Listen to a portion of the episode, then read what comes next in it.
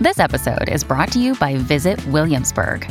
In Williamsburg, Virginia, there's never too much of a good thing. Whether you're a foodie, a golfer, a history buff, a shopaholic, an outdoor enthusiast, or a thrill seeker, you'll find what you came for here and more. So ask yourself, what is it you want? Discover Williamsburg and plan your trip at visitwilliamsburg.com.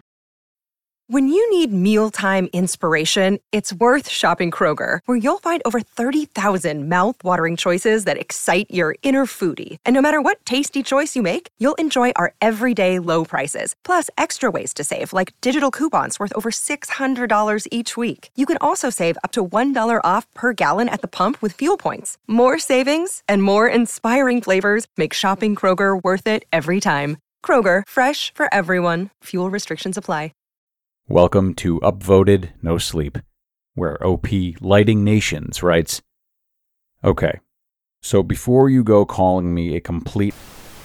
You should know that my wife Stacy has pulled some seriously messed up pranks in the past. Like last August, after my mom got hit by that 18 wheeler, she secretly signed up for ventriloquism lessons so that during the funeral she could throw her voice and yell, Get me out of here, I'm still alive, while the pallbearers lowered the casket. Or there was the time she tricked me into thinking that I'd won the lottery. Now, that alone I might have laughed off, except she also convinced me to call my very married boss and then tell him that the whole department knows that he f***ed his secretary at the office Christmas party. So, I had been looking for a little payback, you might say. Just last week, Stacy came down with a ferocious migraine, and three days in bed with a damp rag across her head didn't help one bit. So it was off to the hospital we went. From across the desk in his cramped office, Dr. Mercer said that she needed a brain scan. He also suggested that, in his professional opinion, we should brace ourselves for the worst. Time slowed down while I waited for the diagnosis. Adrift and forlorn, we held each other for hours on end while the seconds ticked by on the clock above the mantelpiece. Oh, sure, my beloved kept a brave face, but any time she returned from her solo walks, her eyes would be all red and puffed out.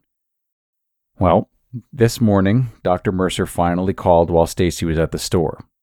He used the landline because she hadn't answered her mobile. So, what's the diagnosis? I asked, my stomach folding itself in knots. Again and again, he insisted he couldn't discuss the case with anyone besides the patient, although 10 minutes of groveling wore him down. He sighed, lowered his voice. Then he said that he had a hunch Stacy and I would have cause for celebration this Valentine's Day. All joy seeped back into the world. I thanked the doc a million times before collapsing into the chair, an idea for a prank already blooming in my mind. And boy, was it a doozy. At the lounge table, I rubbed my eyes until they turned all bloodshot, and then I practiced my sullen face, you know. Soon I heard little Miss Loves to Prank come through the front door, kick off her shoes, and shuffle along the hall. As she stepped into the room, I looked up without saying a single word. A hand shot up over her mouth. I swallowed a gulp. Then, in a thin, weak voice, I said, Dr. Mercer called. Is it bad? She asked. Rather than answer, I simply pretended to sob in my hands. Stacy didn't burst into tears or scream, nor did she collapse on the floor. Instead, she let out a deep sigh and threw her head back. On the wall beside the window stood a dark wooden cabinet she went over to it, slid open the bottom drawer, and lifted out this huge metal trunk. I stood up. Everything okay? The trunk had a combination lock. Once Stacy rolled the numbers into place, the latch opened with a little click. Do you love me? She asked over her shoulder. Still in character, I said. Of course I love you. I'll always love you. And we're going to get then drink this. She spun around holding a whiskey bottle. I craned my neck to peek inside the trunk and glimpsed a pair of handcuffs and a red bow tie before she blocked my view. I bought it for a special occasion, she said. I stepped forward, arms outstretched. Listen, no matter what, we are going to get through this mess to get. Just drink it. She snapped. Please. It's important. If you love me, you'll drink it. Was was this a joke? I thought. I searched her face for answers, finding none. But hey, who was I to judge? Everybody processes grief in their own individual way. Sure, honey. I grabbed the bottle from her and I took a long swig, my insides already warming. Five seconds later, the floor rose up to meet me. Darkness swallowed the lounge and everything in it. My next memory is of the words, I love you, drifting toward me from the end of a long tunnel. There was pressure inside my skull. I tried moving. I couldn't. My hands had been cuffed behind my back, and my ankles were bound together by a length of rope. I was popped up on the sofa in a tux. Through the haze, I saw two Stacys orbit one another, both wearing her favorite dress, that red off the shoulder number. In her right hand, she had a pistol. Where did that come from? Her voice echoed on and on as she told me she'd prepared for this day years ago, that she couldn't bear the thought of me carrying on without her and starting a new family. Although I dipped in and out of consciousness, the words, we have to go together, kept stinging my ears. I thrashed around, unable to speak.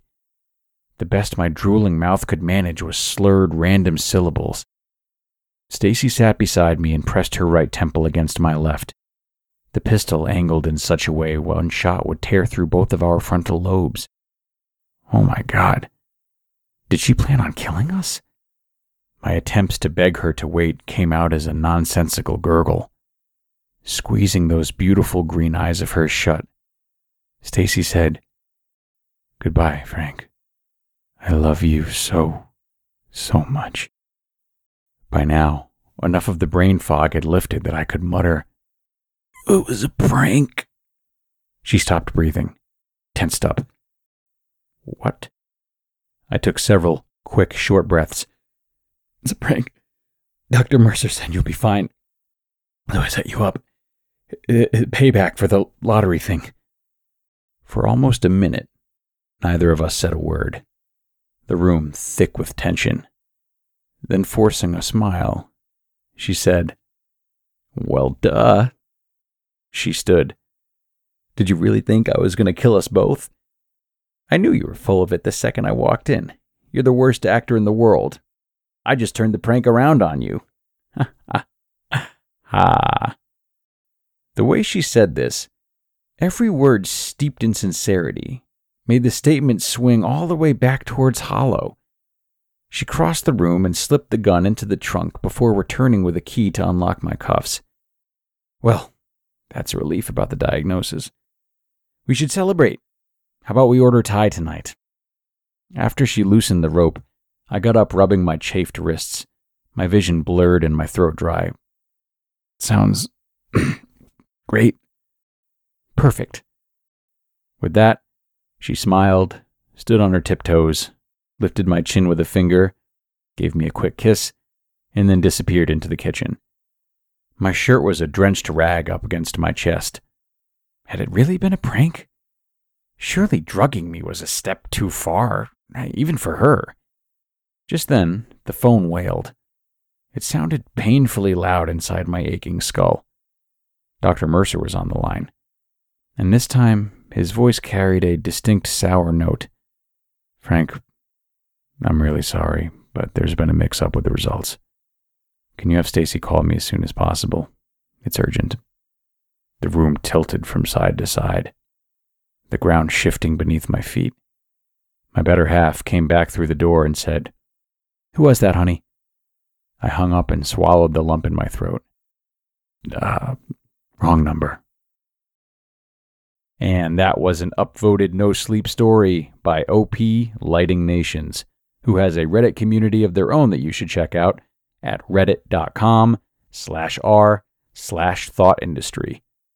Sweet dreams.